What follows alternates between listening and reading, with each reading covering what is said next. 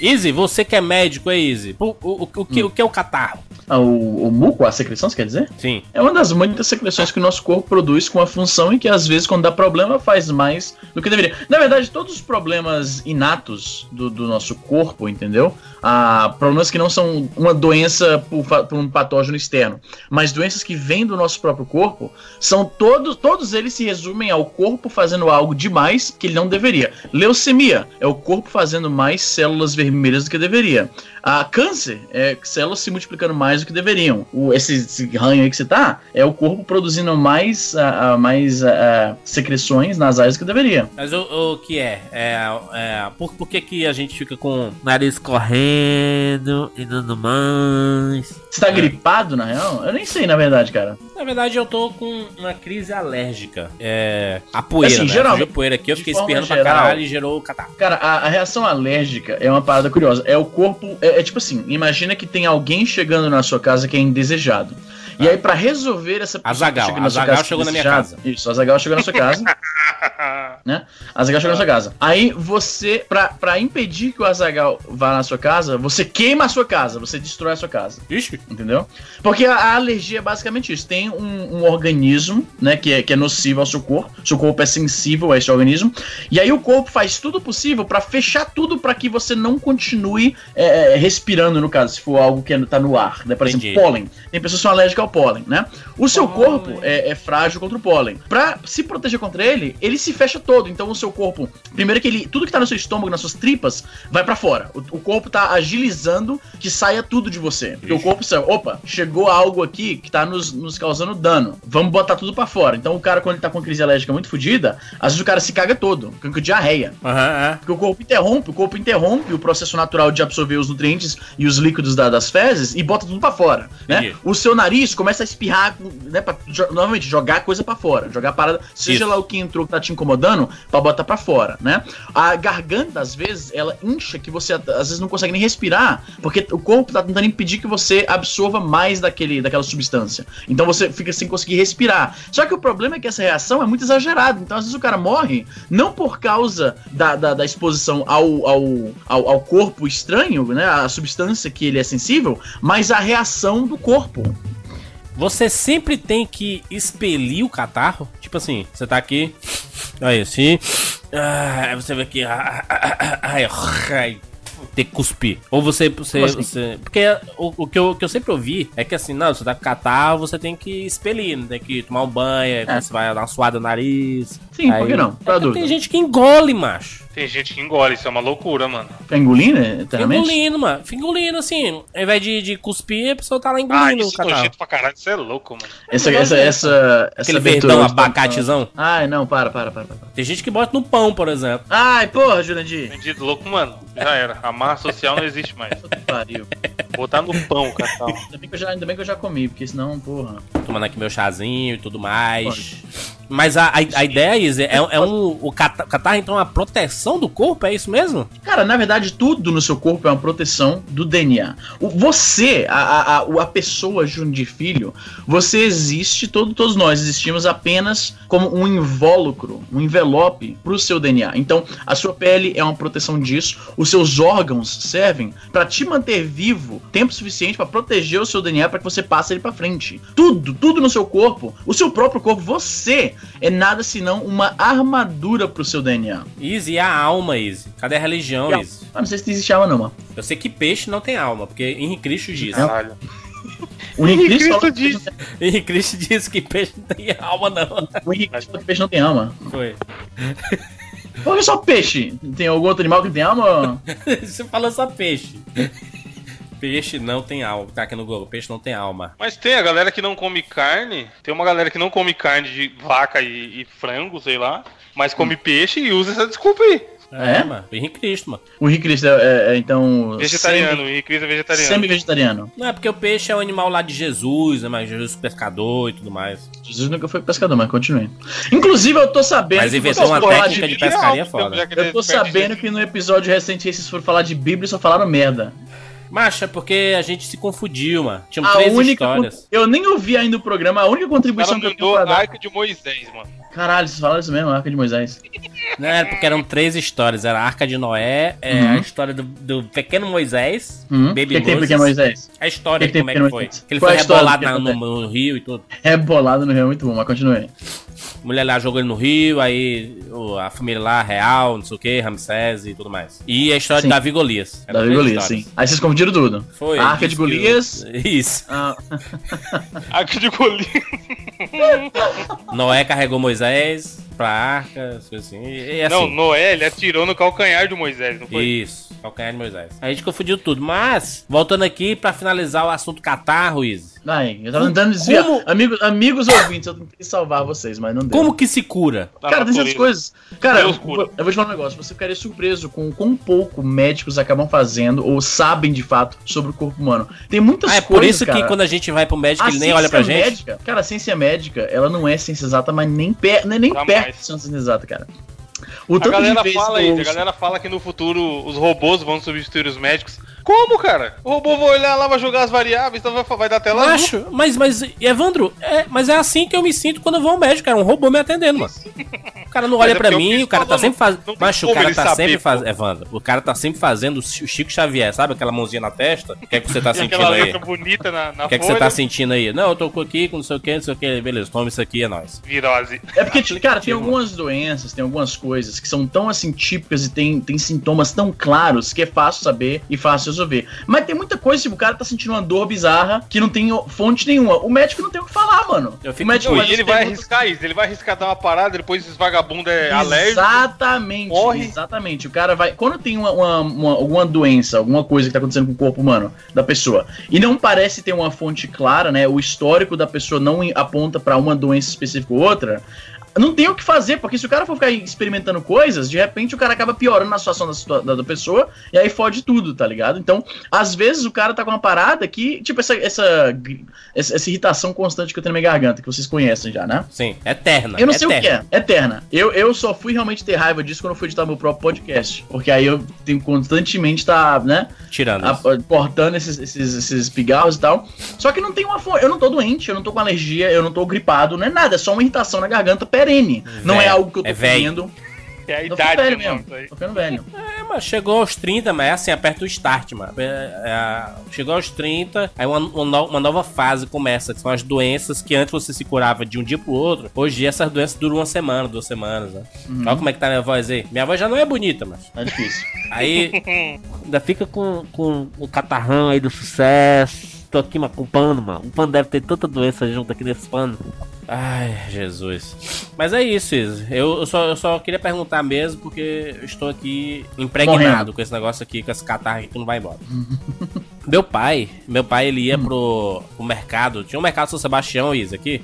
Uhum. Muito famoso, mercado popular de Eu já ouvi falar mil vezes, mas não sei onde que é esses mercados que frutas e tudo mais, etc, tudo mais. E aí ele ia num determinado local que tinham, é, é, ti- tipo, não sei se é pimenta, é, aquelas, tinha uns, uns pozinhos que você pode colocar em comida e tudo mais, uns condimentos, Ok. né? E aí tinha, Condimentos. tinha um específico que ele ia pra esse determinado local só pra pegar um, um pouquinho desse pozinho, Uhum. col- ele colocava no nariz e ele espirrava. Era, era espe- Uhum. específico pra ele fazer isso. Ele colocava um pouquinho desse pó no nariz e, e O nome espirrava. disso é rapé. O nome disso é rapé. É uma parada Caralho. bem comum no, no interior, nos interiorzão, Isso, tá ligado? Isso, porque É tipo, existe. é, tipo, Ah, é, é tipo o videogame deles, tá ligado? A gente joga videogame, a galera no interior tem um rapé, dá uma cheiradinha, dá uma, um espirro e é isso aí. porque se- se- sempre foi ensinado, principalmente a cultura do interior, Evandro, que você espirrar faz bem ao corpo humano, porque você Tá expele. tirando a zica. É, Você, você, tá- você tá colocando pra fora muita coisa, muitas impurezas, né? Que tem no pulmão e tudo mais, né? Nossas vias aéreas. Aham. Aéreas? É isso, né? Vias aéreas. Aí, aí ele, ele fazia sempre isso, mas é ritual. To- todo domingo ele chegava lá e cheirava e espirrava. Aliás, às vezes até espirrava umas 10 vezes seguidas, assim, porque não, não, não funcionava só, só uma vez. E aí. Pô, se você, negócio de espirrar 20 vezes seguidas, sabe qual é? Eu, eu tenho uma dica pra isso, que é É. melhor, você pode economizar o dinheiro que você comprar desse rapé aí, pra espirrar É. 20 vezes, se esse é o seu objetivo, você pega uma pinça, ok? Você pega um pelinho do nariz e você arranca ele, pronto, meu amigo.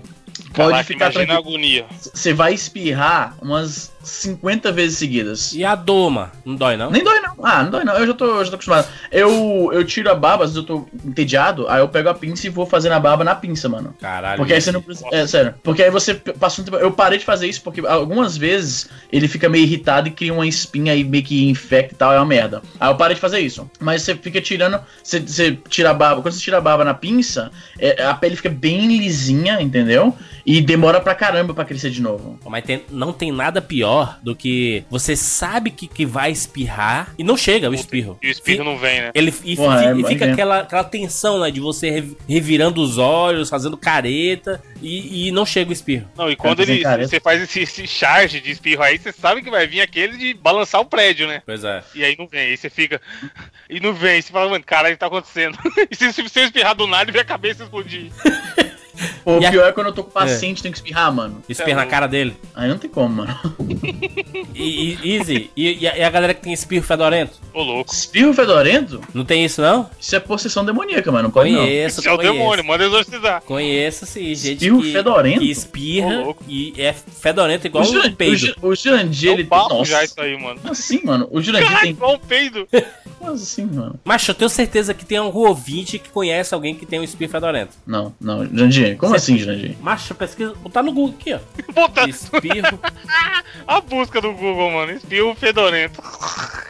Aqui, ó. Olha, aí o tem Isso é problema sério. Por que algumas pessoas espirram fedido? Ih, Nunca vi isso. beleza. Tem aqui, ó, espirro fedido, como tá tratar.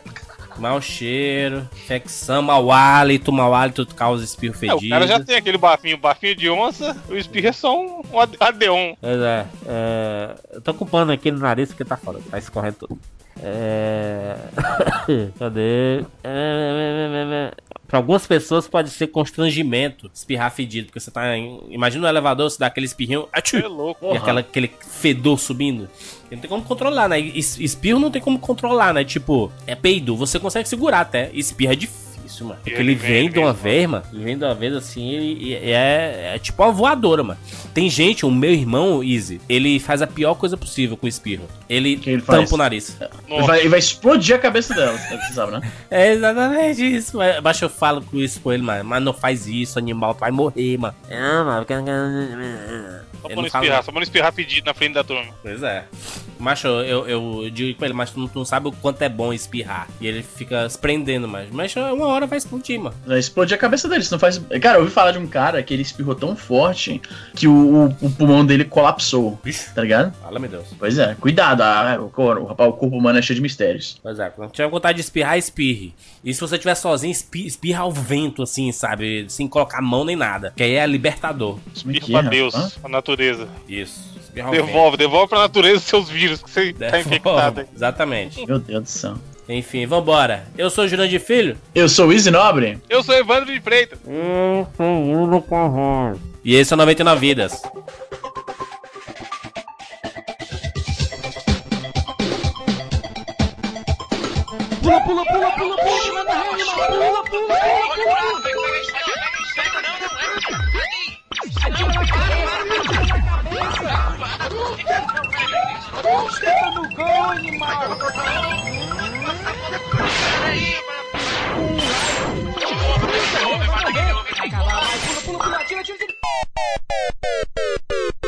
Ah, morreu, pô, olha aí. Relaxa, a gente tem 99 vidas.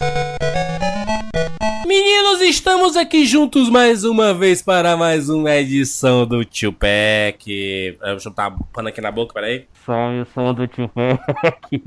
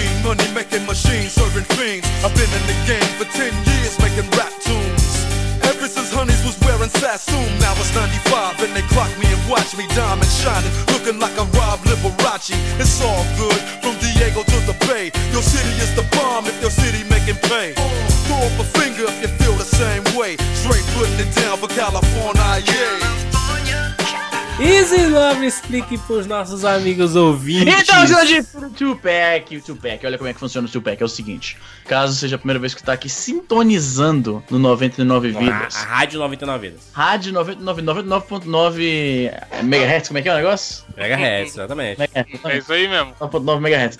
O que acontece? Às vezes tem algum joguinho, né, que a gente quer falar aqui no 99vidas.com.br barra ênfase no podcast. inho. Inho.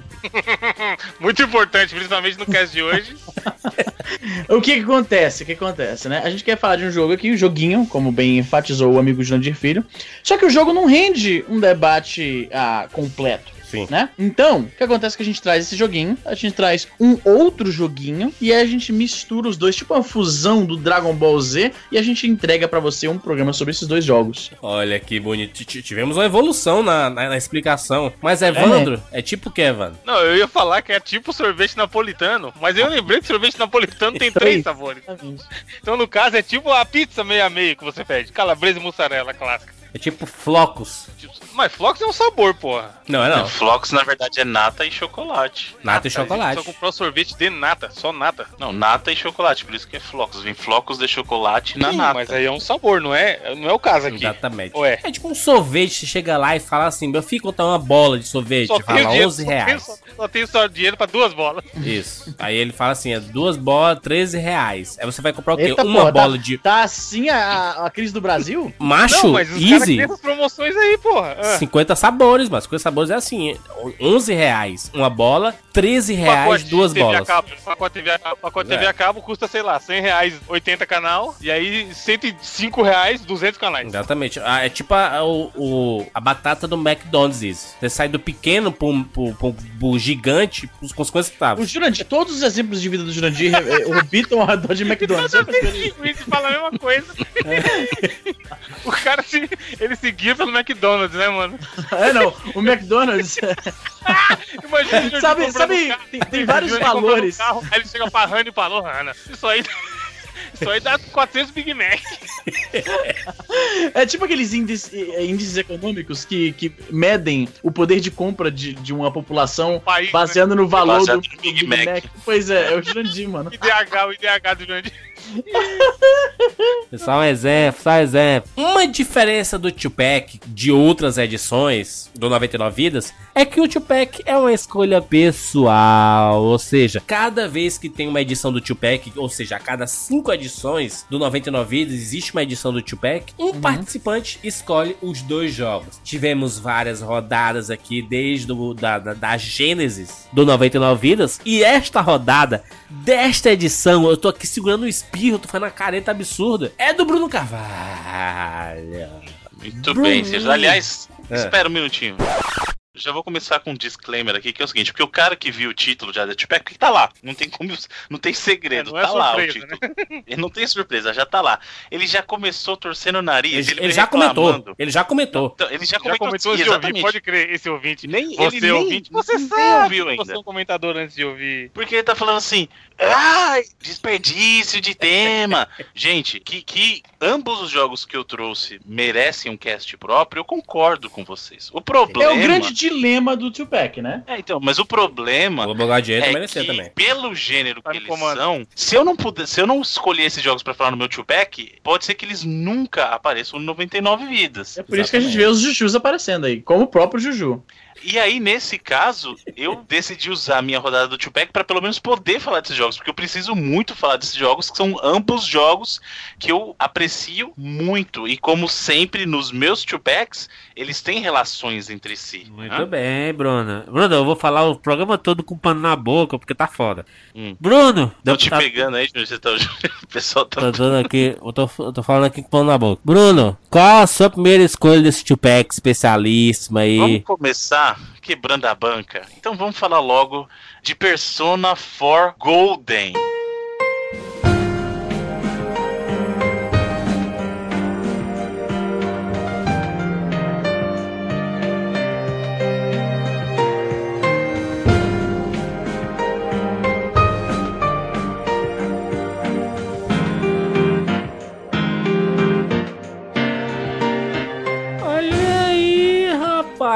Bruno trazendo RPG japonês, é isso, Bruno? Sim, senhor. Um JRPG, mas um JRPG responsa. JRPG mesmo, japonesices, níveis estratosféricos. Mas né? o quarto, Não é minha praia isso aí, não é minha praia isso aí. Ah, Por que então. Por quê? especificamente o 4, Bruno? Porque o quarto jogo dessa série, na verdade, o Persona, ele é o spin-off de uma série já conhecida, que é o Shin Megami Tensei, que por sua vez originou-se como Megami Tensei, né, que é uma série muito conhecida no Japão, começou lá no Nintendinho, que é baseado em histórias é, da cultura japonesa. Histórias, histórias narutísticas. É, mas Na- é, é uma pegada muito legal. Assim, pra quem não conhece o, Dig- o Digital Devil Story, ou quem não conhece Megami Tensei, eu recomendo muito que vá atrás, porque é um estilo de RPG diferente. E o Persona surgiu como um spin-off de uma versão mais diferente ainda do que é o, o Megami Tensei, né? O Shin Megami Tensei. E por que especificamente o 4? Porque o 4 foi um momento de grande mudança, não só pra Persona, mas eu digo pra Shin Megami Tensei, porque eles ganharam uma atenção que eles nunca tiveram antes. E o que é mais engraçado é que, na verdade, esse Persona 4 Golden do Vita, que é um, é um- Esse jogo é exclusivo, o Persona 4 Golden é exclusivo do Vita. Porém, a origem desse jogo não é no Vita. O Persona, Persona 4 foi um jogo lançado lá no Play 2. Ou seja, ele é um jogo que já tem toda uma bagagem aí. A gente tá falando de um lançamento. O Persona, o Persona 4 no Play 2 ele lançou em 2008. 2000, foi 2008, agora eu não, não vou lembrar exatamente. Mas eu creio que tenha sido isso, 2008. E aí, até então, não teve muita, muita atenção. Mas, quando fizeram o lançamento da versão do Persona 4 Golden, ele tomou uma. Assim, o jogo. é, primeiro, deixa eu até falar. Persona 4 Golden, diferente de outros jogos, porque você pensa assim: esse jogo veio do console e foi para um portátil. O que, que vai acontecer? Vai diminuir o conteúdo Vai cair, do jogo. né? Vai cair. Até porque tem um histórico já anterior, no caso do Persona 3, que também foi um jogo de Play 2, ele teve um port pro PSP na época. E realmente, para poder fazer esse port pro PSP, eles tiveram que comprometer parte do conteúdo. Eles apresentaram alguma coisa diferente da versão do Play 2, mas tiveram que reduzir também o que estava apresentando porque não comportava. O caso do Persona 4, é, pro Persona 4 Golden do Vita, na verdade, a versão definitiva do jogo é a versão do Vita, que é mais completa que a versão original. E não é mais completa por, por pouca coisa. Ele tem mais dungeons, ele tem. A história é mais completa na versão do Vita. E isso fez com que muita gente prestasse atenção. Por incrível que pareça, um jogo do Vita fez que muita gente prestasse atenção em Persona pela primeira vez. A ponto de o Persona 4 ser o produto Persona que produziu mais conteúdo fora do mundo dos videogames. Persona 4 virou anime, como outros já também já tinham virado, mas virou anime. Persona 4, como sendo um spin-off de Megami Tensei, como eu já falei, ele acabou gerando spin-offs dentro dele mesmo. Você tem um jogo de dança do, do Persona, que é o Persona 4 Dancing All Night. Que isso, velho? do anime que eu falei, e você tem um jogo de luta do Persona. Ou seja, foi um spin-off que gerou spin-offs dele. Entendeu? E aliás, Mas as tem um pessoas jogo- consumiam isso, Bruno? Sim, Japão, porra, é sucesso absurdo, é absurdo uma essa coisa absurda, principalmente no Japão. Jurandir, pra você ter uma ideia, isso que eu tô falando são os produtos específicos de Persona 4. Mas, por Aham. exemplo, Persona Kill, que é um jogo do 3DS, ele é um jogo baseado no universo Persona, que tem elementos do Persona, ou personagens até, do Persona 4 e do Persona 3. Né? E além disso, lá no Japão, Jurandir, os caras têm. Manja o videogames live que a gente tem no mundo inteiro e aqui no Brasil, inclusive. Lá eles têm concertos eventos e shows específicos sobre Persona. E aí? O Caralho. negócio, Persona é uma febre a ponto tal que o Persona 5 hoje tá recebendo tratamento de jogo AAA como se sempre estivesse por aí. Muita gente aguardando o lançamento do Persona 5, eu, eu dentre eles, justamente em função. É que eu, eu já conhecia Persona desde antes, mas muita gente apreciando por causa de Persona 4. E Persona, o, o For Golden, pra mim, é o melhor Persona que tem.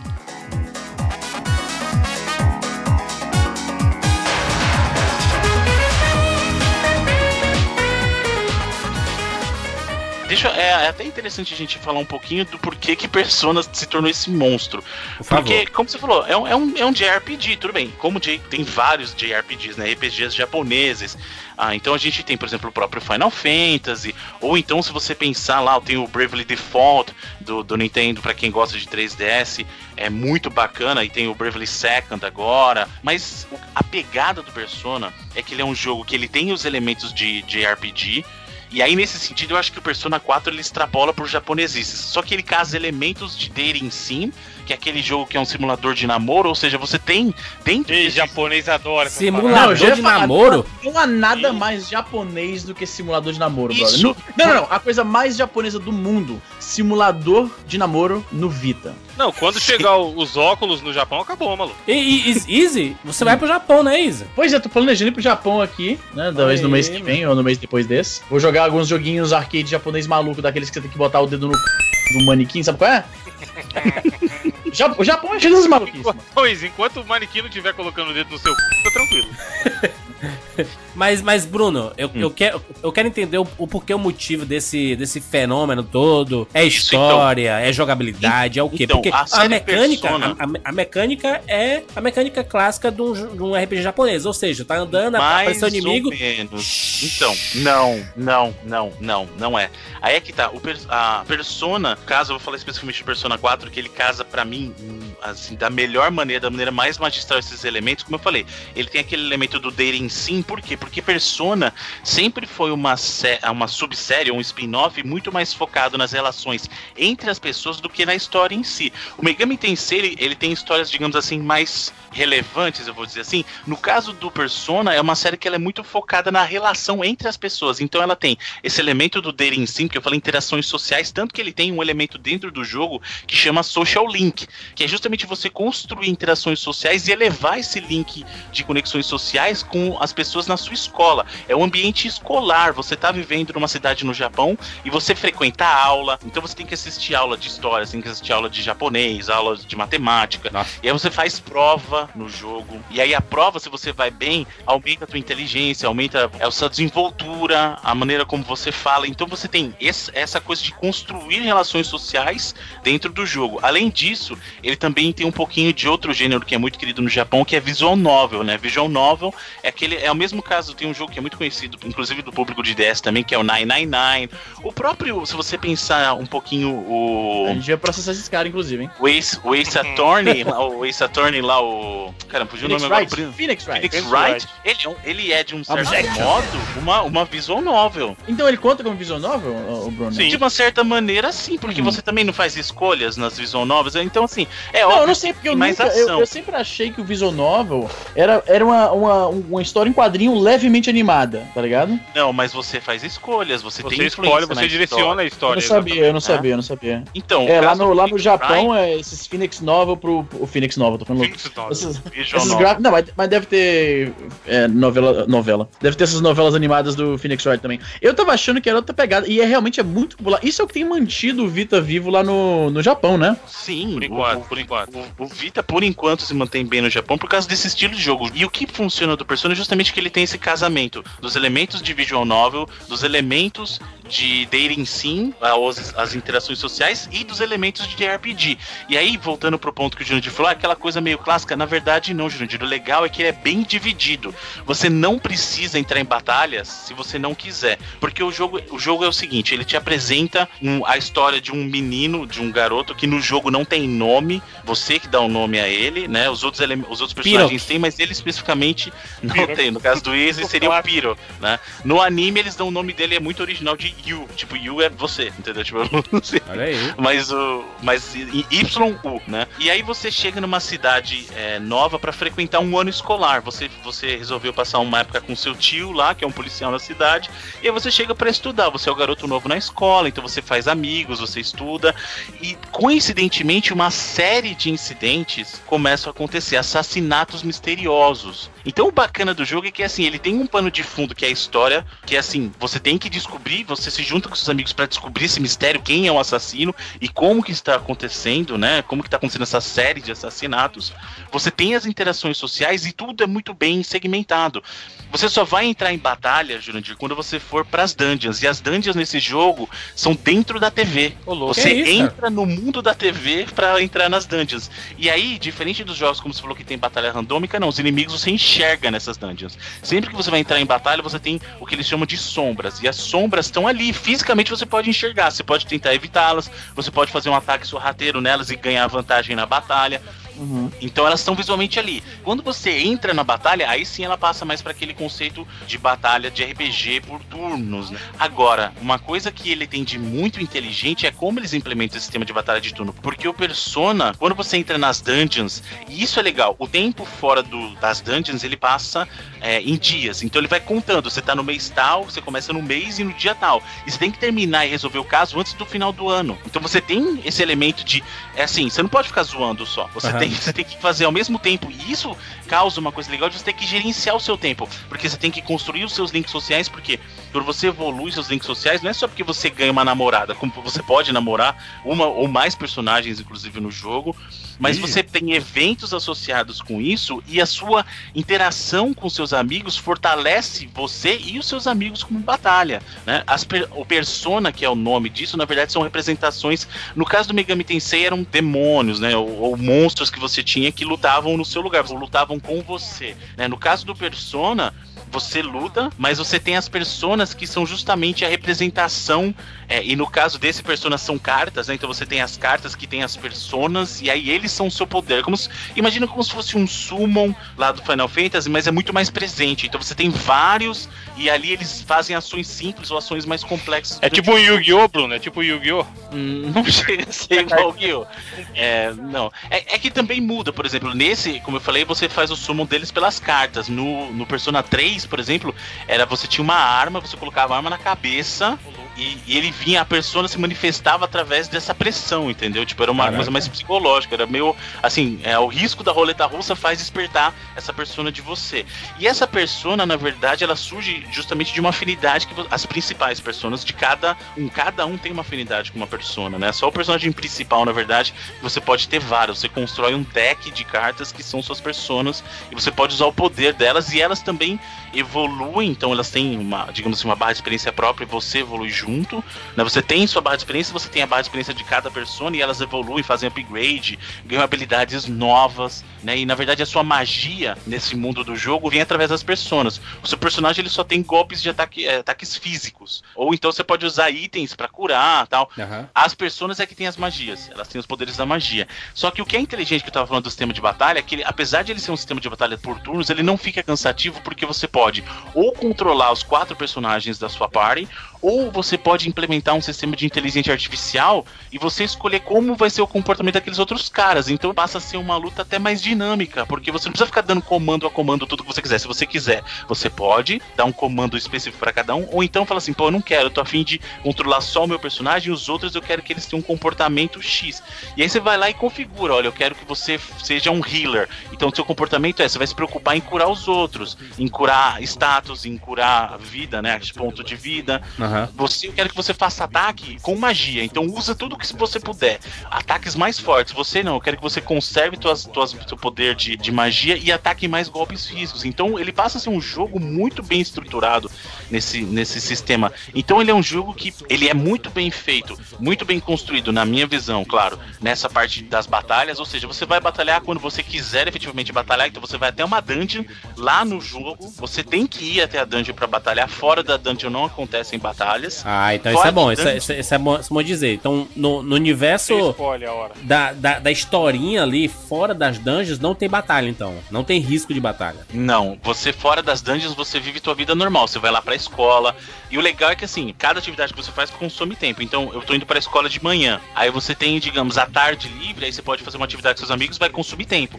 Aí você tem que saber administrar o seu tempo, porque assim, você além dessas atividades da escola ou sair com seus amigos, você pode fazer, por exemplo, futebol ou basquete, você pode entrar na aula de teatro que te ajuda a desenvolver as habilidades e interagir com as pessoas. Então você tem que fazer, ah, algumas pessoas vão te convidar para sair no mesmo dia, quem você escolhe.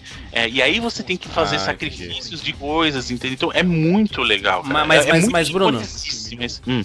Sim, é, é, é isso, é isso que eu queria falar, assim. É, mas até que ponto isso é importante pro jogo? Tipo, eu viver a vida comum e depois eu ter que ir pras dungeons, assim, o, o que, o que que é mais importante? Ou, ou não, não tem essa Então, distinção? as interações sociais te ajudam, como eu falei, a evoluir como personagem. Ele desenvolve características suas, como eu falei, no caso, a é, influência ou coragem. Isso Aham. são as interações sociais que desenvolvem. Batalha, força, é, resistência, você desenvolve em batalhas. Então, cada aspecto da vida de persona te desenvolve um tipo de característica.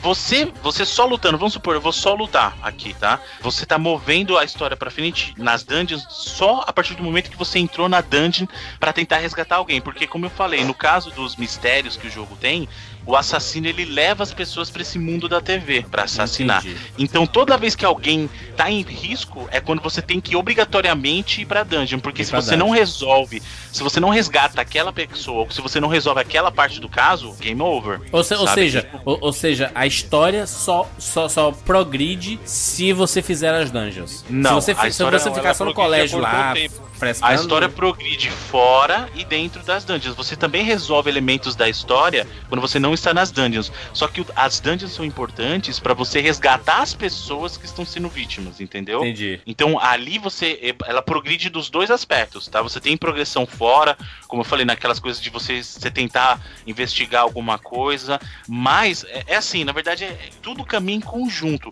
É que não só isso, entendeu? O que eu tô falando assim, você não precisa só da história, você pode fazer várias coisas além da história fora do mundo de jogo, e você pode ficar lá batalhando se você gosta do sistema de batalha ou quer fazer grinding, independente da história. Agora, se você quiser que a história progrida, você tem que casar os dois, porque antes de você entrar na dungeon pra resolver, você precisa descobrir onde que a pessoa tá e quem é a pessoa. Você tem um suspeito, Entendi. então isso você resolve fora. Você começa a perguntar pras pessoas, a história desenrola fora e a conclusão daquela vítima acontece lá dentro, entendeu? O momento de resgate acontece dentro das dungeons. Então é um casamento dos dois elementos. Entendi, mas, mas Bruno, em termos de gameplay, é, ti- tirando, tirando essa parte externa, vamos, vamos para o gameplay do jogo em si mesmo, movimentação dentro, da, dentro das dungeons. É, um, é um, a movimentação de RPG clássico mesmo ou, ou tem alguma diferença que di- diferencia o Persona da- das, das outras, dos outros Sim, RPGs? o, o bacana do Persona é que ele sempre preza muito, como eu falei, pela questão da interação social. Então seus amigos estão sempre com você. não- eles não entram dentro de você, por exemplo, na dungeon.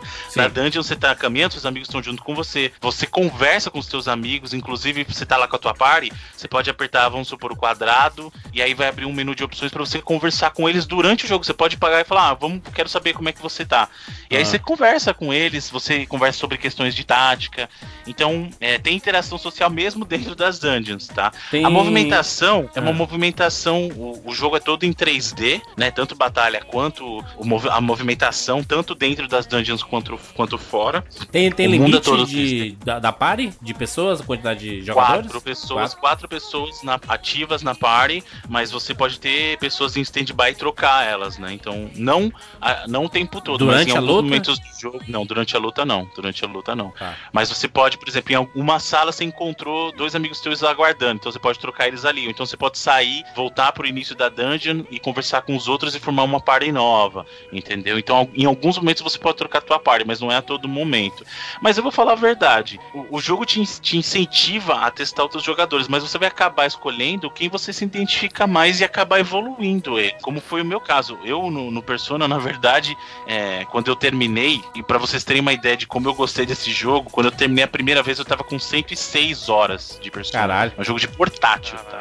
E você, depois que você termina, você pode começar o jogo. Eu comecei imediatamente depois com um new game com um save desse meu, tá? De 100 horas. Porque você consegue manter algumas coisas que você evoluiu na partida anterior. Não tudo, mas algumas Mas coisas. tu tava com 100 horas porque tu quis, porque tu explorou muito, porque tu demorou meses de Eu propósito. quis fazer tudo. Ou porque tudo. o jogo Eu- ele é desse tamanho mesmo. Não, você pode. Tem gente que vai terminar muito mais rápido, muito mais rápido. Mas eu quis fazer literalmente tudo. Então eu aproveitava as dungeons. Eu, eu, eu fazia uma coisa. Se eu queria fazer grinding, que não é muito necessário nesse jogo. Você faz se você quiser realmente para algumas batalhas mais difíceis que ele tem. O que eu fazia? Eu pegava e pegava uma dungeon que eu já tinha terminado. E até o último andar dessa dungeon, voltava pra fora e começava do primeiro andar de novo e subia, entendeu? Mas isso porque eu quis, não era que o jogo me forçava, tá?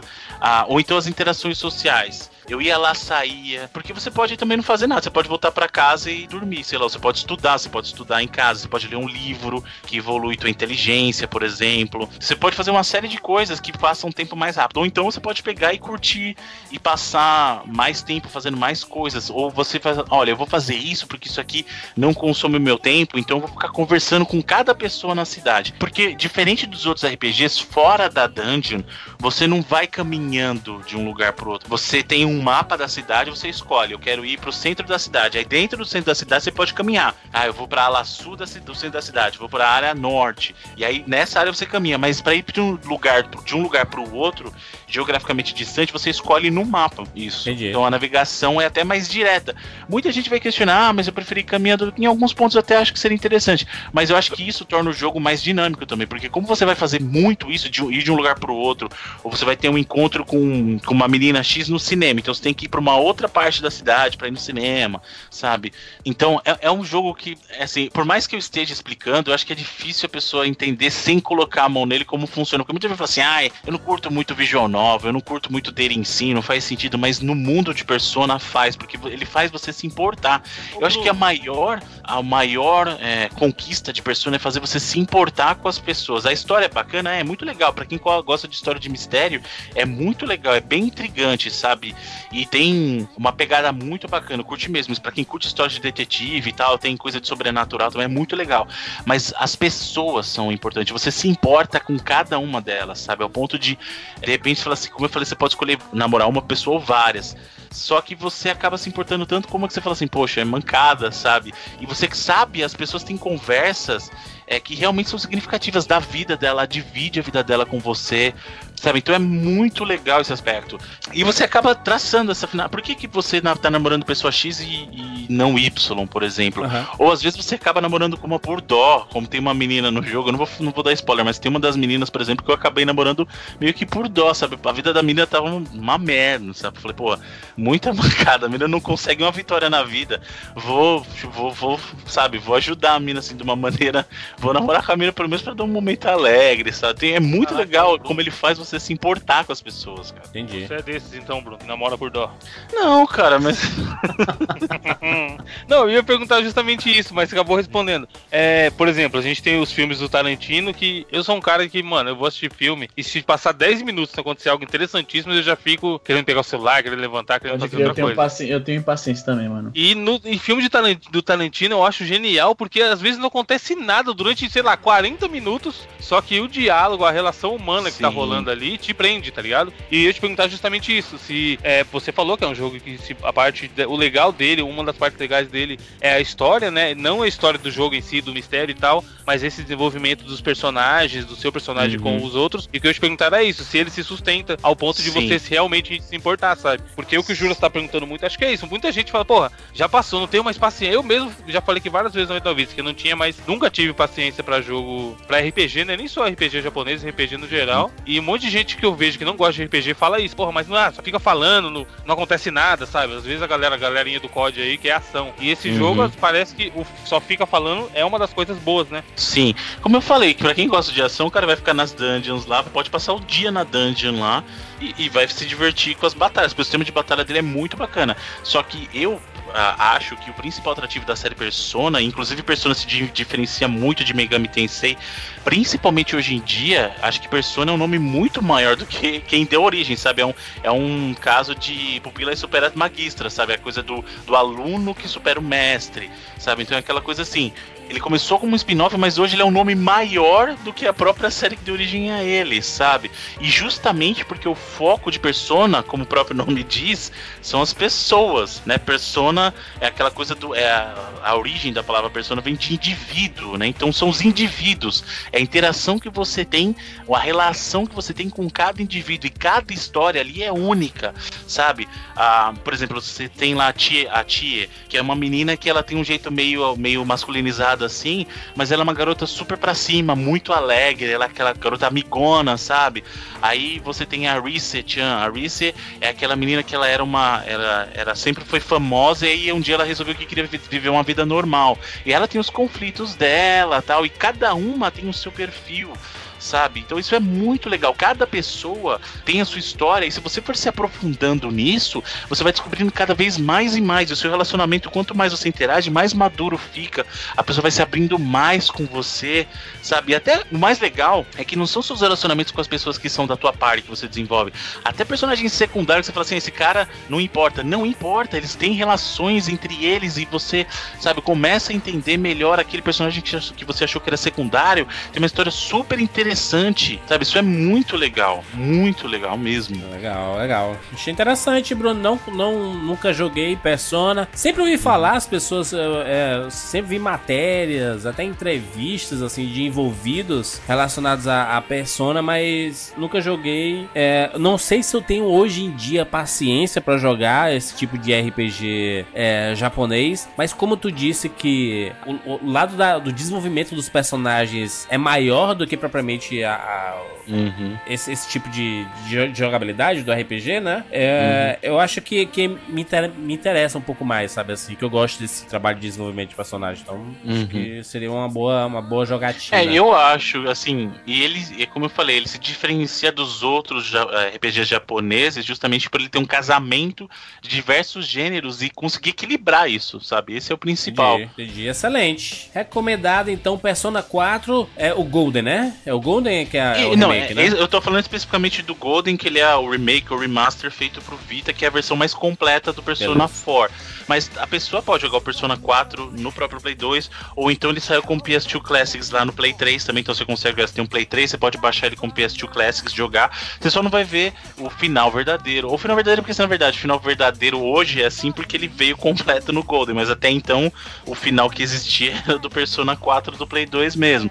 Ou então, eu até recomendo a, a série Persona como um todo, no geral, que começou, como eu falei, como spin-off lá, e essa temática de vida escolar começou lá no Megami Tensei If, né, que era um jogo do Super Nintendo, então o Persona já existe lá desde o Play 1, cara, Persona. Megami Tensei existe desde o Nintendinho, né, então Legal. vale muito a pena conhecer. O Persona 5 tá previsto pra algum, pra algum, algum lançamento, algum console? Ele alguma sai coisa no? Japão, por enquanto, por enquanto, o lançamento aqui no, no Ocidente não tá previsto ainda. Pra Ele vai sair PS4? pra Play 4, exatamente, Play 4 e se eu não me engano tem uma versão pra Play 3 também, pra É sair. exclusivo, né, Bruno? É exclusivo. No caso de exclusivo para plataformas PlayStation. Excelente, Bruno. Excelente. Tá dada a dica. Bruno, qual a sua segunda escolha pra esse two-pack? Minha segunda escolha, como eu sempre falei que sempre estão Olha a canalice que ele usou dessa vez pra, pra relacionar os jogos. ambos, mas são tá, assim, tem relações em vários níveis, vários níveis. A primeira a dela, é a primeira safada. dela é que ambos são jogos para portáteis. Ambos, Ambos são jogos. Então, É, ambos são jogos. Ambos são Aí, jogos. Ambos são jogos para portáteis, ou seja, jogos e jogos para portáteis. Ambos são RPGs. Ambos são, na verdade, JRPGs. E o segundo jogo, na verdade, ele é um complemento do nome do primeiro, porque, ó, o primeiro foi Persona 4 Golden Ó, e o ó, segundo ó. jogo é Golden Sun.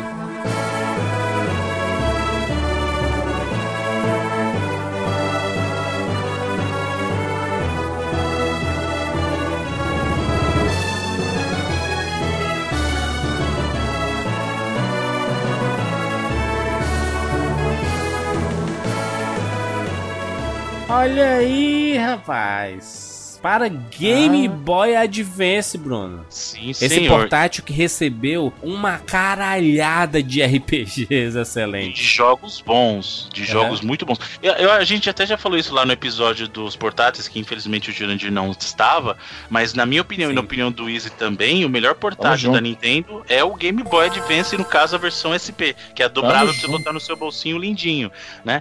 E pra mim, já vou começar falando, cara, de verdade, Golden Sun foi a maior surpresa que eu tive em termos de RPG no Game Boy Advance, cara. É um jogo fantástico. E é uma história engraçada porque o Golden Sun é um jogo da, da Camelot, né? E pra quem não sabe, a Camelot começou como um estúdio da SEGA lá nos anos 90, fazendo uma outra série muito bacana que é a Shining Force. Olha aí, Quem é fã rapaz. de jogos da SEGA vai lembrar Mega do, do Drive, né? Shining Force. Exatamente. Shining E, e ela, ela começou fazendo jogos pra SEGA, depois foi fazer jogos pra, pra, pra Sony, né? PlayStation.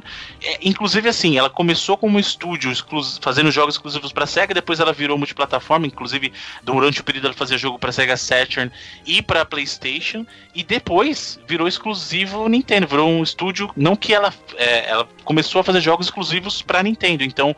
Golden Sun foi o primeiro RPG dela para plataformas Nintendo, mas eles ficaram conhecidos por fazer jogo de, do Mario, Mario spin-off de Mario, Mario Golf, Mario Tênis, tudo Hum. veio da mão desses caras. E esse Golden Sun, Bruno? que é? o Golden Sun, ele é um, como a gente, É como eu falei, começo, dourado, ele é um ele é um JRPG. E aí, ele, aí nesse, nesse sentido, ele é um pouquinho mais clássico. Inclusive, o que mais me atraiu em Golden Sun na época não era que ele era simplesmente um JRPG, mas ele me lembrava muito o meu RPG favorito de PlayStation, que era o Wild Arms. Olha aí. Visualmente, o Golden Sun me bem lembrava muito, muito Wild Arms. Não só isso, o Golden Sun, ele tinha aquela coisa do gráfico 2D bu- belíssimo pra Game Boy Advance. O gráfico do, do Golden Sun, pra mim, pra RPG de Game Boy Advance, é o mais bonito até hoje, disparado. Ele é lindo. Ele tem aquela coisa também de você ter as habilidades que você pode usar fora de batalha, como o próprio Wild Arms tinha, né? E o grande diferencial dele é que ele foi a primeira vez que eu vi isso num RPG portátil. Porque isso era normal, vamos supor, num RPG para consoles de mesa. Você trocar disco, aí você tinha lá RPG, Final Fantasy VII com três discos, Final Fantasy VIII com quatro discos. No caso do Golden Sun, a grande sacada dele é que ele conta uma história num jogo que é o Golden Sun, o primeiro, e ele continua essa história no Golden Sun Lost Age, que é um outro cartucho. E aí você consegue Ixi. é, exportar o Incompleto, seu então? Ele foi lançado incompleto? Não, não, não, não. Ele conta um arco. Ele conta um arco de histórias no Golden Sun no primeiro. Só que se você quiser ter uma ideia da história completa, porque na verdade o que vai acontecer no Golden Sun Lost Age é que ele vai te contar a a- vai começar contando a história da perspectiva dos outros personagens que a priori eram teus inimigos no primeiro. Aham. Entendeu? Então você vai ver um outro lado da história até um certo momento mais avançado que as histórias se encontram. Mas, como eu falei, ele não é só bonito, é, fiz- ah, digamos assim, na parte gráfica, graficamente falando, mas ele tem um gameplay que é muito bacana. A história dele é uma história mais clássica, mas nem por isso ela deixa de ser interessante, porque a história dele é o seguinte: você tem no mundo que, é, nesse mundo que eles vivem, eles discutem muito o poder da alquimia, né? Então, os elementos que exercem o poder e, e as pessoas conseguem fazer manifestações físicas daquela, daquela magia, entre as, daquele elemento, né? Que eles Uhum. chamam, no mundo do jogo, eles chamam de Synergy, né? Que é Psy, de Psy lá, o, o Baganam Style, Nerd, energia, né? De, É. e, e aí eles falam que tudo no universo, na verdade, foi construído com o poder da alquimia. Então, existem essas pessoas que são canalizadores desses poderes. E quem. E além desses poderes, eles têm o, digamos assim, a representação. O que seriam os summons, que a gente chama, são os, os Genie, que na mesma pegada de Final Fantasy, mais, aí um pouquinho mais puxado do Final Fantasy VIII, que se vocês lembrarem, no caso do Final Fantasy VIII, você tinha as Junctions, né? Que a Junction, na verdade, você Isso. pegava um summon pra você e as Junctions destravavam habilidade, você tinha ganhos de algum, então você tinha bônus em alguma coisa e ônus em outras. No caso, Genie, os Genie são as mesmas coisas. Eles são seres, cada, uma, cada um deles são alinhados com os elementos, então você tem lá é, é, terra, fogo, água e ar, tal qual o jogo 99 vidas. Isso aí. Você tem Aí, a, a referência vindo, moleque. Imitaram a gente retroativamente. Exatamente, retroativamente imitados. e, e cada um deles, é, alinhado com o teu personagem, eles fazem você evoluir sua classe. Então, que bacana. Os personagens, eles têm um alinhamento natural, mas você pode colocar genes diferen, gene diferentes nele e fazer o alinhamento do teu personagem, a classe do teu personagem e modificar. E além disso, além desses elementos que eles te dão, você pode combinar diversos gene para fazer um summon mais forte. Então, o gene é um... Imagina, ele, ele mistura um pouquinho de Pokémon, né? Porque você tem que encontrar os Dini espalhados pelo mundo, e aí eles vão se juntar a você, você pode usar o poder daquele Dini e forçar a junção deles para fazer um summon mais forte, entendeu? Então juntos você consegue fazer um summon mais forte. Você pode Né, combinar eles- esses, esses, esses Esses jeans? Dini, sim. No primeiro, você só pode combinar do mesmo elemento. Então, vamos supor, eu só posso combinar quatro de terra para fazer um poder mais forte. Entendi. No Golden Sun Lost Age, eles evoluem nisso. Você pode fazer combinação de combinações de Dini de elementos diferentes para summons diferentes. Tá. Ah, no primeiro, são sete Dini para cada personagem. Então, sete para cada, pra cada personagem. São quatro personagens nesse, então você tem lá 28. Né? No caso, no segundo jogo, eles elevam isso para 11 para cada um dos quatro personagens, e aí você soma o total dos dois jogos, fica acho que 72 Dini para colecionar no total. E é bem estilo Pokémon, você tem que achar o, o, o bichinho lá, você pega o bichinho, aí ele vai te dar uma característica especial, você pode modificar elementos no teu personagem baseado nos Dini que você associa com ele. E além disso, você tem as habilidades que você ganha. Você ganha magia, é, você ganha poderes para usar fora do mundo de batalha. Então, isso é muito legal, muito legal. E a história é, se desenvolve justamente baseado nisso. Então, você tem esse poder da alquimia e você tem algumas pessoas que estão atrás desse poder da alquimia pela razão errada. Eles querem despertar esse poder supremo da alquimia para usar por- talvez pelas razões erradas. Eu não quero dar muito spoiler, mas o que a gente acha de errado, na verdade, pode não ser tão errado quanto a gente imagina. Ele, ele dá umas reviravoltas, ele tem umas reviravoltas bacanas na história, porque a história começa lá com eles pequenos. Ah. E aí acontece um grande incidente no vilarejo onde eles moram, que dá, vamos supor que é o que desencadeia as assim, todas as ações que vão levar ao final do jogo, que são os dois juntos, né? O Golden Sun mais o Golden Sun Lost Age. Inclusive Entendi. personagens que voltam, a interação desses personagens. E, e é um jogo que, apesar de ser um jogo para portátil, e em razão disso ele ser até um jogo um pouquinho mais curto, ele na verdade ele tem um escopo dos dois jogos juntos que dos dois jogos juntos que ele fica algo grandioso, né? Então é é muito legal, cara. Apesar ele brilha de outro jeito. O caso do que eu falei do Persona 4, ele brilha pela grandiosidade de- do número de elementos diferentes que ele coloca. O Golden Sun ele brilha na simplicidade, porque ele é um jogo de RPG direto, simples, mais clássico, digamos assim. Apesar de ele ter vários elementos, como eu falei, de alguns jogos diferentes, no caso do Wild Arms, alguns elementos emprestados de Final Fantasy mesmo, que são coisas mais modernas, entre aspas, aí pra época. Lembrando que o, o Golden Sun de 2001, né? Então naquela época eram coisas recentes ainda, Bruno, né? te falar um negócio. Sempre, eu acho que é a minha, a minha sina na vida, sempre que eu ouço ah, falarem de Golden Sun, inicialmente eu penso que estão falando daquele Boktai, que tinha o Uhum. cartuchinho que Caralho, detectava tava- O o jogo do Kojima, isso. que você tem que jogar no sol. falar isso. desse jogo aí. Porque eu já mencionei isso uma vez aqui, eu acho. Sempre que alguém fala de Golden Sun, porque tem o nome Sun no título, né? eu penso que estão falando da porra do Boktai. Total. Isso. É, o Boktai, pra quem não sabe, foi um jogo do Kojima, pra variar gênio, que ele tem um sensor no cartucho, ele tem um sensor fotossensível. Ou seja, algumas coisas você tem que estar efetivamente no sol pra você poder fazer, entendeu? Que isso, tá cara? fudido. Sabe isso não, É. Juras? O Não sabia. no Canadá tá fudido pra jogar isso aí. Pois Cara, é, o uma, jogo. uma lanterna, uma lanterna e se coloca em cima do. Não, tem- não. O não jogo é funciona. basicamente. O jogo é basicamente inemulável. Porque Bota ele precisa. atrás da geladeira. Não, né, Jurandir? Na calor. Atrás cara. da geladeira. Pô, Jurandir, É o não viu, né, sol e o Jurandir. O, o Bruno fala, é um, um sensor fotossensível. É o João Aí- quer aí- colocar uma parada no micro-ondas, tá ligado? É botar a lanterna do iPhone em cima. Não funciona, Juras. Que tristeza. Mas, mas Levar um muito, eu vou dizer pra sol, vocês que você extensão. não é a primeira pessoa que eu escuto falando isso. Eu já ouvi outras pessoas falando exatamente a mesma, estabelecendo a mesma relação, que eles achavam que sempre falavam Golden Sun, a pessoa relacionava muito com o Boktai. Até porque o Boktai, o subtítulo dele é justamente The Sun is in Your Hands, né? Então tem Sun. exatamente, exatamente. Excelente. Aliás, outro bom jogo de Game Boy Advance também, muito bacana. Ô Bruno, gameplay do Golden Sun, como é o esquema? O gameplay do Golden Sun, é, aí ele já é um pouquinho, como eu falei, ele é um pouquinho mais tradicional. Como que funciona? Você tem lá o seu mundo, bonitinho, gráfico 2D, lindo. Na hora que você entra em batalha, ele passa por uma visão que tenta simular o 3D como era no, no, no Wild Arms, só que sem usar polígonos.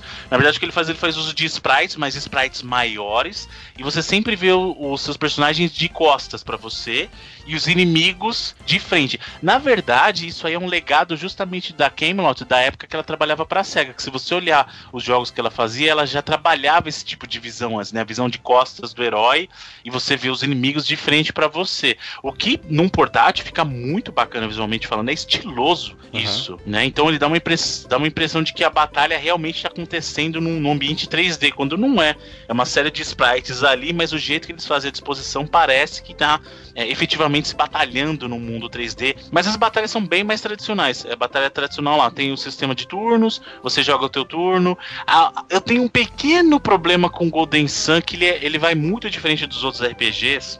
E é uma coisa que é um pouquinho chata quando você tá na batalha. Porque todo RPG, todo não, mas a maioria do RPG ele tem um comportamento que é o seguinte: se você tá atacando o inimigo e ele morre, e você já concluiu da ordem pra tua, pra tua party, os próximos personagens da tua party vão automaticamente executar um ataque, se o seu comando foi de ataque, no o inimigo que ainda tá vivo. Sim. No caso do Golden Sun, ele tem uma coisa muito chata, que se o inimigo que você quer atacar já morreu, em vez de ele atacar o próximo, ele defende. What Isso the é uma fuck? coisa muito chata. Caralho, Muito que bizarro. Faz sentido isso, É, é não. estranho, né, cara? É muito estranho. É um comportamento que é, assim, é fora do natural do que você esperaria de um RPG japonês, porque o comportamento é matei esse e tô programado pra um ataque, eu vou atacar o próximo cara, Por sabe? favor, né? É, Mas é normal, né? Isso, No Pokémon, até Pokémon isso. fez isso direito, hein? É, então, tirando isso, ah, o gameplay dele é muito gostoso também. Como eu falei, é um pouquinho mais tradicional, diferente do. Ele não olha tem, a digamos foto, olha a foto que um DLC não faz aí, Bruno. Ó, Pois é, né? Atual, só- um, DLC, um DLCzinho de uns 3 mega ele resolve isso aí. Um patchzinho, né? não precisa nem um DLC, só um É. patch já resolve, né? E, mas ele, é, ele não tem as firulas todas que o Golden Sun tem, por exemplo, de opções de configuração para batalha e tal, mas ele, no sentido clássico, ele funciona bem. Ele funciona muito bem.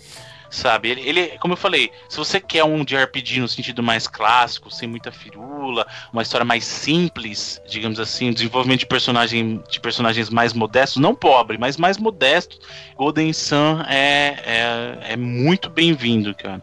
Muito bem-vindo mesmo. É um jogo que funciona muito bem. Ele tem puzzles muito legais para você resolver com as habilidades fora das batalhas. Como eu falei, a questão de você poder usar as batalhas como a gente fazia lá no Wild Arms, isso é muito bacana também. E, e- e é um show à parte. O, que, o Golden Sun, com essa questão do Golden Sun, interação com Lost Age, ele dá muito aquela sensação que a gente teve, que eu já falei aqui, que para mim brilhou com o Resident Evil 2, que é você jogar uma história, aí você vai lá e bota o CD da Claire depois, você tá vivendo uma continuidade, você tá vendo a história de uma perspectiva diferente. Isso, isso é, É, legal. é exatamente a mesma coisa. E no final você tem uma grande conclusão com as histórias juntas. Eu vejo o Golden Sun e Golden Sun Lost Age exatamente como isso. Você vê a história de um lado, você põe o Lost Age, você vê a história de outra perspectiva no começo, e no final elas se juntam pra você ter uma, uma noção do que realmente tá acontecendo, né? Bruno, vamos falar de emulação. Hum, O Golden Ah. Sun, hum. existe tradução pra ele? Não saberia te dizer. É, talvez até exista, eu não sei. É possível que exista. Eu não tenho como te, te afirmar com certeza. Mas é um inglês aqui. simples, cara. É um inglês simples. Inclusive, uma das coisas que é bacana do diálogo é que o teu é aquela coisa do personagem silencioso. Ele não fala efetivamente. Ele só interage com as pessoas. E a sua escolha de diálogo é só um sorriso, que é sim, e uma carinha triste, que é não. E aí você responde tudo sim ou não. É, tô vendo aqui, existe tradução sim. Olha e aí. GBA, GBA é, é fantástico pra, pra, pra emular, né? Tem tanto jogo Hum. bom, cara, pra você jogar aí. E a, a turminha que não conhece muito inglês, né? Pode ir atrás do jogo traduzido e tudo mais. E eu acho Hum. que uma, uma das maravilhas da, da emulação foi exatamente isso, né? Trazer a possibilidade de muitos RPGs, principalmente os RPGs japoneses, que tem muita Uhum. história sendo contada, né? Eles serem traduzidos. Porque, tipo, jogos normais, tipo de, de plataforma e tudo mais, ele não precisa de tradução, né? Que é mais é, jogo, né? Mais, mais jogo do, Uhum. que, do que história sendo contada, né? E aí é bacana. É, no caso do RPG, realmente faz mais falta entender a história, porque tá acontecendo muita coisa amarrada com a história. Inclusive, não só o, como eu falei, comparado com Persona, o Golden Sun é mais clássico, mas ele tem vários traços de RPG clássico. aquela coisa do, do, do herói que, que eles chamam da teoria do sleepyhead, que tu- fatalmente algum jogo de RPG vai começar com o cara dormindo, é a mesma coisa, nesse ele começa o protagonista dormindo, é sempre uma criança que é, vai colocar, os caras colocam uma criança pra lutar, o moleque é, sabe, tem lá, sei lá, 10, 11 anos, tem que ir lá batalhar, então tem, é obrigado a crescer, Geralmente o personagem só tem ou o pai ou só a mãe, sempre perdeu alguém na família. É Sim. todos os, os traços de RPG clássicos estão ali dentro do Golden Sun, mas pro bem, sabe? É um, é um RPG que funciona muito bem. Excelente. Vamos aqui para as notas para Persona 4 e para Golden Sun. Eu vou dar aqui meu review desonesto. Mano, não tem como, ninguém dá nota além do Eu vou dar nota sim, meu, minha, no- minha nota é desonesta, eu tenho que dar nota porque não pode ficar sem nota. Tem que ser a, Se a for nota... só no visual, Jurandir Filho, sua nota tem que ser muito. Se for, muito... se for de YouTube, Eu não, se for que- só no visual mesmo, tô falando, porque os- ambos os jogos são belíssimos. Se for Cara, só de olhar. eu tava vendo aqui o negócio. Você tá ligado que o Golden Sun, né? A gente. ah, é, é um jogo imenso. Eu sabia que RPG, de RPG geralmente são jogos grandes, imensos e caralho. Agora, eu tava vendo aqui no, no YouTube, ah, tem um speedrun que, de acordo com o cara que fez o upload, é o, é o recorde mundial, o speedrun mais rápido. O speedrun mais rápido de Golden Sun tem 4 horas, brother. Ô, louco. caralho. Caralho, pra você ter noção, pra você ter noção. O speedrun mais horas a rápido. gente não termina Mario World. Porra, mano. Não. Caralho, mano, o speedrun mais rápido de. de. De. Como é que se diz? De Zelda, Mario. de Ocarina of Time, é tipo 18 minutos. Mas ele vai no glitch, Ah, né? mas é o cara fica aquele, aquele truque de andar de costas agachado, tem umas coisas mó É. Mas dá, mas dá pra fazer, mano. Nesse aí, Mario quatro leproso, horas, Mario leproso. É, o Mario também tem. O Mario 64 tem uns que o cara fica andando na parede, uns bagulho mó bizarro lá. mano. Não, e o do Mario 3 que apareceu esses dias novo, mano. Que o cara faz um bagulho lá que ninguém sabia e tal, e dá certo, sei lá, acho que em 3 minutos Não, o termina. mais maluco são os caras que injetam código no, no, no Super Mario World e criam outros jogos. Vocês já viram isso? Mas é como o não? vírus.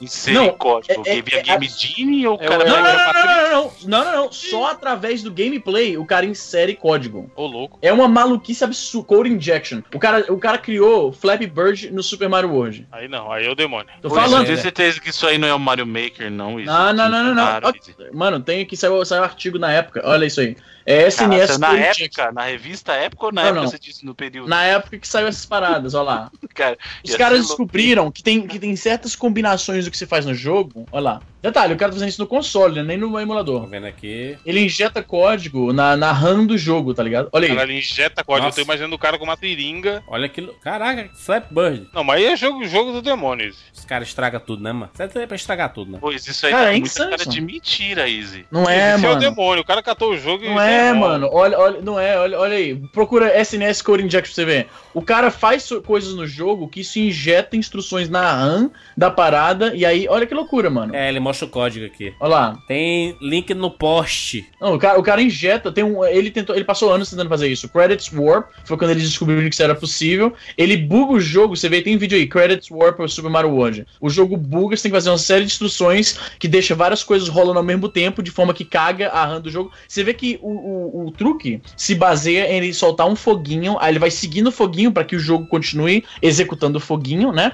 Aí ele pega um casco e vai levando pra frente, faz outras maluquices, e aí o jogo buga e. Olha lá, loucura, né? Caralho, que bizarro. Ele vai colocando o código durante o. Sim, a ele, jogatina. ele, ele fazendo certos movimentos, ele tá inserindo o código até bugar o negócio, entendeu? Vamos estragar os jogos, né? Gente, vou dar aqui minha nota para Persona, pelo, pelo, pela explicação do Bruno, pelo que eu vi por vídeos, por Google Imagens, por Wikipédia, pela Bíblia Sagrada. Achei interessantíssimo que o, eh, o conceito, porque essa parada de, de, de você desenvolver os personagens é muito bacana em qualquer jogo de videogame. Acho bacana quando o personagem evolui, não quando ele acaba do jeito que ele começou, sabe assim? Tem muito jogo que é desse jeito. E o Persona ele parece fugir muito disso. Então, 90 vidas honestíssimas para Persona 4. Golden Sun, não, não, não tive a oportunidade de jogar. Aliás, o Game Boy Advance é um, é um, é um portátil que eu quero jogar muitos jogos ainda. E, e eu sei que é um, é um console que não tá datado, sabe? Pelo, pela quantidade de, de Não jogos. mesmo, Acho, acho que, acho que pelo visual, né? O visual ajuda muito, né? O fato de, Uhum. de,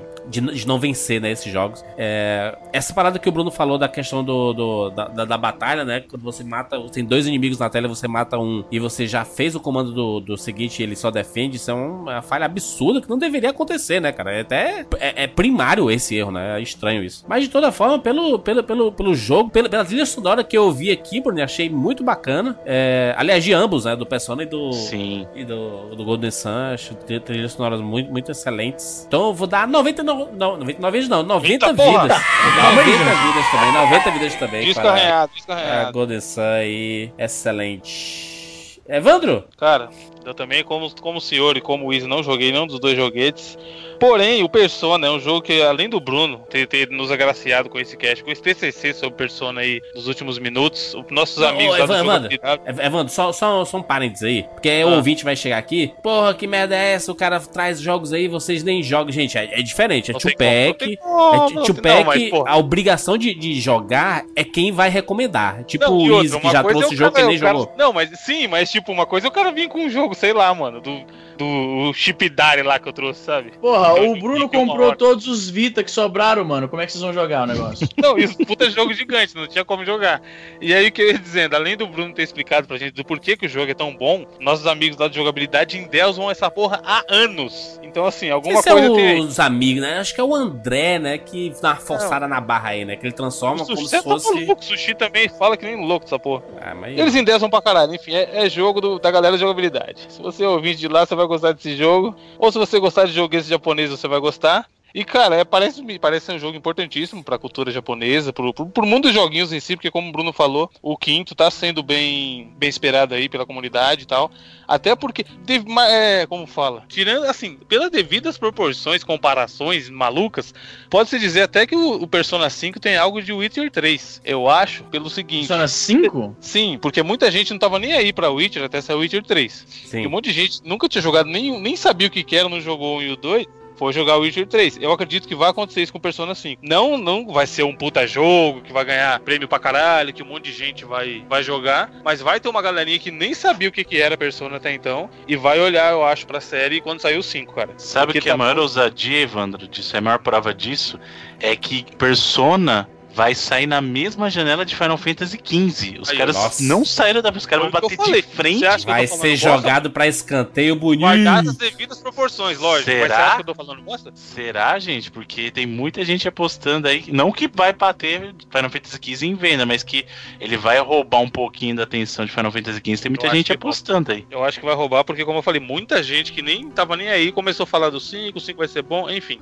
É, Você já. Peraí, eu- só uma coisa rapidinho. O Júnior, você já viu o trailer do Persona 5? O trailer Não novo? vi, bro. Eu acho que você vai gostar os- porque ele é muito O design dos estiloso. personagens também é muito maneiro, nem todos. Lembrando, gente, que o Persona é da Atlus, e pra quem não sabe, a Atlus fez um dos jogos que inclusive tá na minha lista dos melhores da sétima geração, que é o Catherine. E o Persona 5 tem muito de Catherine também. O pessoal da Atos manda bem pra caralho. Meu jogo favorito da Atos ainda é o famoso e esquecido a essa altura do campeonato Trauma Center. Lembra Trauma Center? Porra, era bom Bem. pra caralho. Bem Bacana. esquecido. Porra, DS, DS, puta, puta Eu console. tô, eu tô redescobrindo, você sabe, né, Bruno? Eu tô redescobrindo meu DS recentemente. Zerei o Area of Sorrow do, do GBA pra você ver como Mais eu uma realmente lenda na o jogo. internet. Ah, vai se fuder, Jurandir. Baixei, você vê, eu baixei o jogo só pra. Naquele podcast de, de Castlevania, né?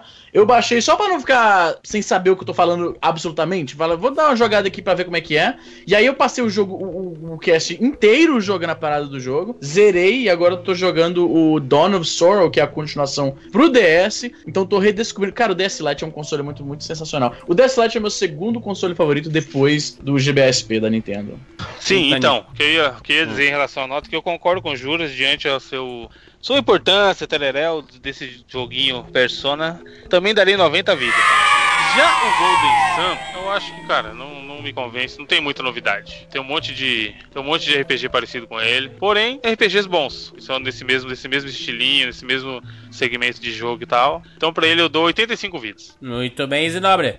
Então, eu vou dar aqui ah, pro Persona 4 ah, Golden, é isso? Persona 4 que eu falo Persona 4 Persona Golden Sun. 4 Golden Sun. Golden Sun, exatamente. Review, o cross, re- review crossover. desonesto. Desonesto. Review desonesto. totalmente desonesto, vou dar aqui 91 vidas, é um jogo que eu sei que é aclamado.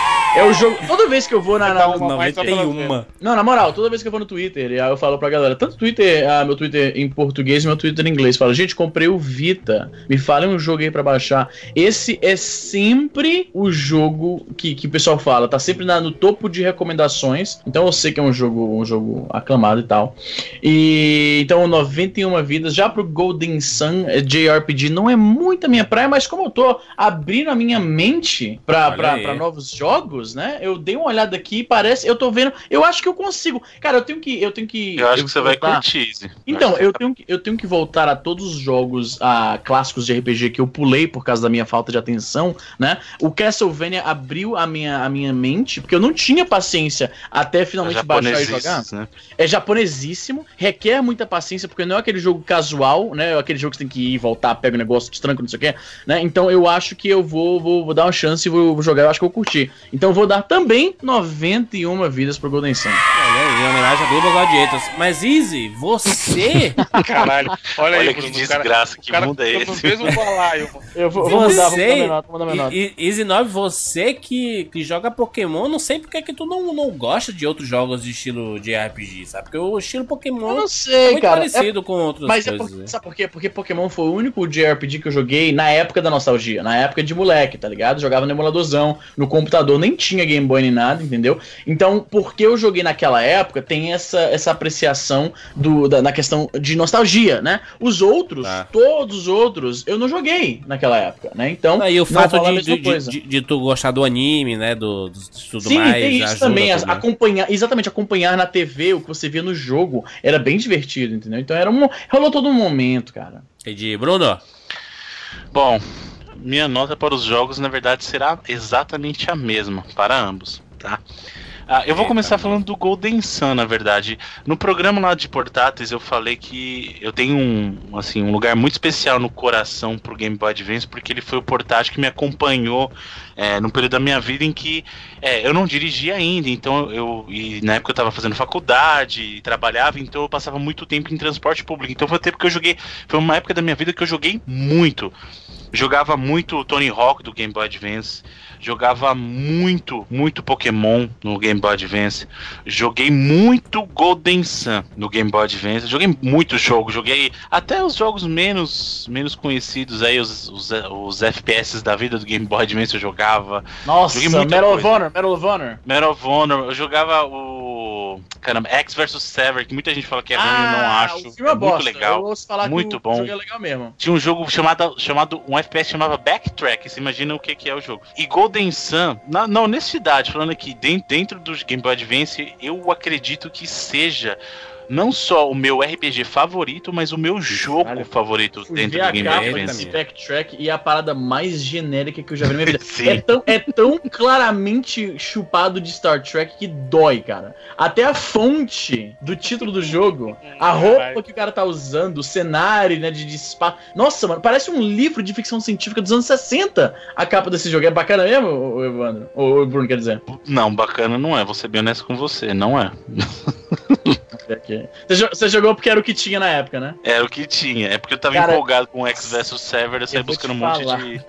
Eu de falar, jogo de esses FPS, jogos que GBA, eles envelheceram. Esses que tentavam fazer uma parada que o console claramente não era pra ser isso aí, eles envelheceram mal, que é um. Nossa, ai caralho. Olha, olha o, o que jogo. não é, o que não é o caso do Golden Sun que envelheceu muito bem e é um jogo eu que vale gosto muito muito a pena. cenários do Golden Sun, vou ser sério com você. Os cenários, aquele negócio. Nossa, eu acho que é o que você teria mais razão. pra- Ele lembra muito Zelda de cenário também, cara. Não, Olha não, mas eu não digo overworld, eu digo quando tem certos cenários que são muito muito pré-renderizado que eu eu gosto mais do visual mais pixelizado, entende? Esse que eles foram pra um visual um pouco mais meio que fotorrealista, digamos, em vez de ser pixel mesmo, e não é o meu favorito. É muito muito Super Mario RPG pro meu gosto, entende? Eu gosto mais da pegada mais Zelda, se isso faz algum sentido. Mas, mas ele é Bem, bastante parecido com o Zelda, porra. Eu acho, eu acho. Parte graficamente o mundo falando parece bastante Zelda.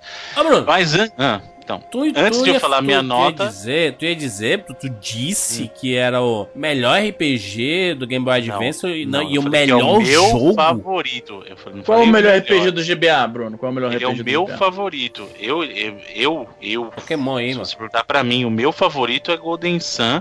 Não só o meu RPG favorito do Game Boy, como o meu jogo favorito do Game Boy Advance é o Golden Sun. E o Zero Mission, mano, Metroid aí. Também, mas é meu. Assim, Metroid pra mim tem um lugar especial, cara. O Fusion e o Zero Mission são fantásticos pra mim. Não tem, não tem o que discutir. É, eu, eu vou colocar um empate técnico, então. Vou colocar um empate técnico entre o Golden Sun e os Metroids. Tanto o Fusion quanto, quanto os, os Zero Mission. Mas. Até a chegada de. ó, Olha só, até a chegada de Persona 4 Golden, o Golden Sun era o meu RPG favorito em qualquer portátil. Só Olha. foi destronado Nossa, quase pelo achei que ele ia falar qualquer plataforma. não, calma, não, tô falando de portáteis. Aí, mas aí tem Final Fantasy VII, Chrono Trigger. portáteis, eu tô falando portáteis, tá? E aí ele foi destronado por Persona 4 Golden, mas foi destronado naquelas, porque como eu falei, a nota pra ambos será exatamente a mesma. Eita, Tá. menino, ó, a hiperboliviano, menino. Persona 4 Golden, como eu falei. hype, depois, do Rei do Hype sou eu. Mas Calma, mas você nem sabe a nota ainda, velho.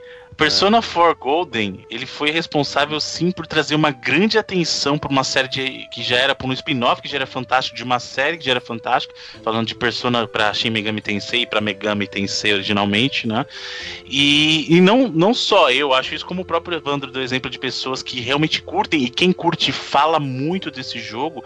E não é à toa que o Persona 4 Golden no Metacritic é o jogo melhor avaliado do Vita. A média, a média dele entre crítica no Metacritic é 93. A gente tá falando de um Porra. RPG exclusivo do Vita. Você vê, aí. eu, tra- eu trago os meus jogos que são bem reconhecidos no Metacritic, aí o Metacritic não vale nada, né? Tá certo. Olha lá, mas também Você tu vê. traz, mas tem duas Quando eu opiniões. falo, mano. quando eu e falo do mãe. Metacritic. Ele eu faz, falo ele faz o Wiz cria um monte de fake antes e vai lá e fica postando. Exatamente. Os Exatamente. caras os caras não valorizam mesmo. E, e o, o principal do Persona é o que eu falei, ele casa diferentes estilos de gameplay e funciona tudo junto, sabe? Outra, ele traz temáticas adultas, ele fala de. Porque japonês tem uma maneira muito estranha de tratar tema adulto. Tá, estranha não vou dizer, mas Tudo, muito peculiar. Que pra gente, no mundo é, ocidental, não é algo tão comum, entendeu? Mas Bem isso mesmo. não tira em nada do jogo, tá? Eu acho que é uma experiência fantástica. Inclusive, pra quem jogou de verdade. É, eu vou falar que eu, a minha, meu primeiro playthrough aí, eu até coloquei pra gente, vou- depois eu coloco aqui, mas eu coloquei lá no, no WhatsApp a foto das- do, meu, do meu tempo de jogo. Olha lá o que tá pra começar o new game lá, quanto que tá. Jesus amado. 106 horas, eu falei. É. Mas o. Nota, meu que- filho. Então calma.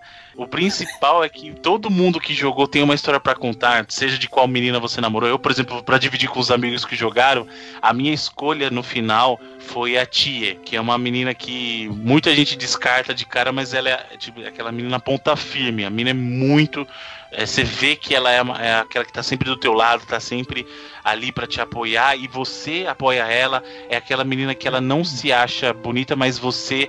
Nossa, ela é muito humilde, muito humilde mesmo, sabe? É muito legal essa menina. Tanto que é, ela até fala assim: Nossa, é- cara, esse jogo é uma coisa tão besta. O que acontece no final do jogo.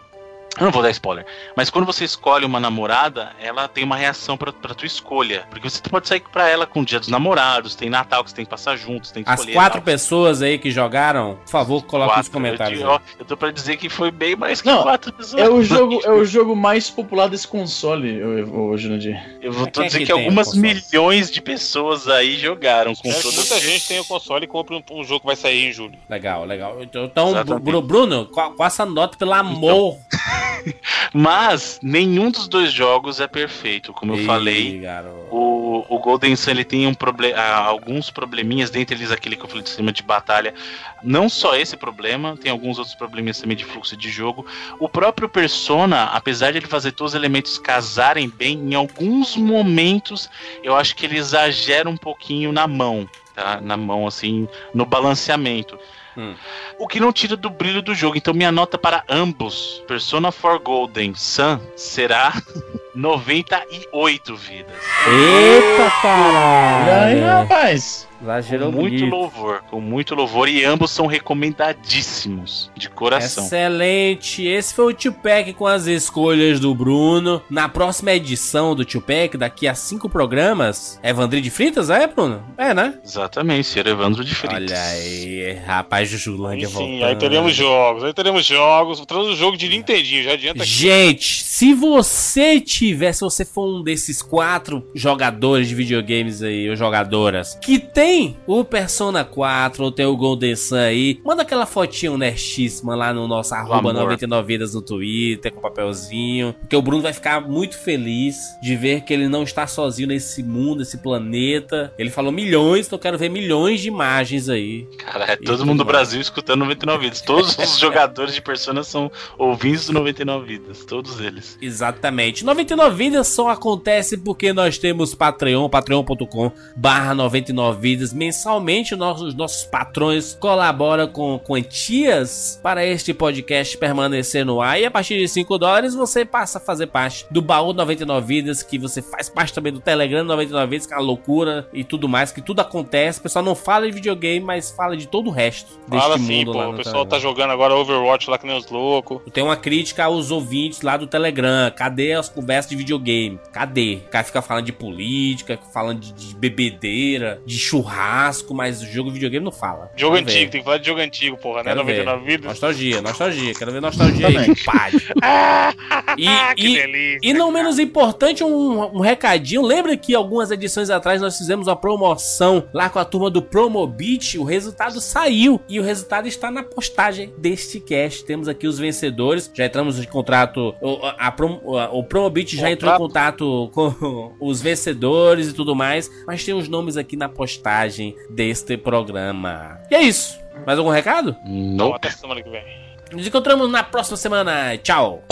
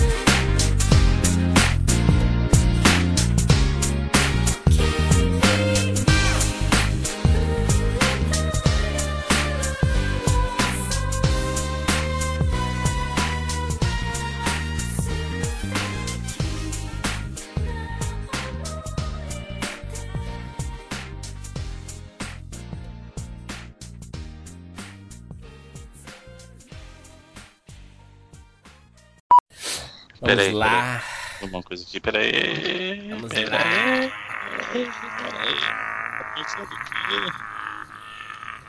Basement. Tá doido, né? Vamos lá. É pra Tá animar, louco. caralho. Tá louco. Tigerina. Vamos lá. Is, você tem que ouvir os dois minutos finais do último 99 vidas. De jogos ruins. Bruno vai ver o louco que o Bruno. Vai, vai ver o Bruno igual, igual como tu tava naquele dia que tu gravou dopado. Mas fica engraçado, ó, mano. Todo mundo falando dessa porra.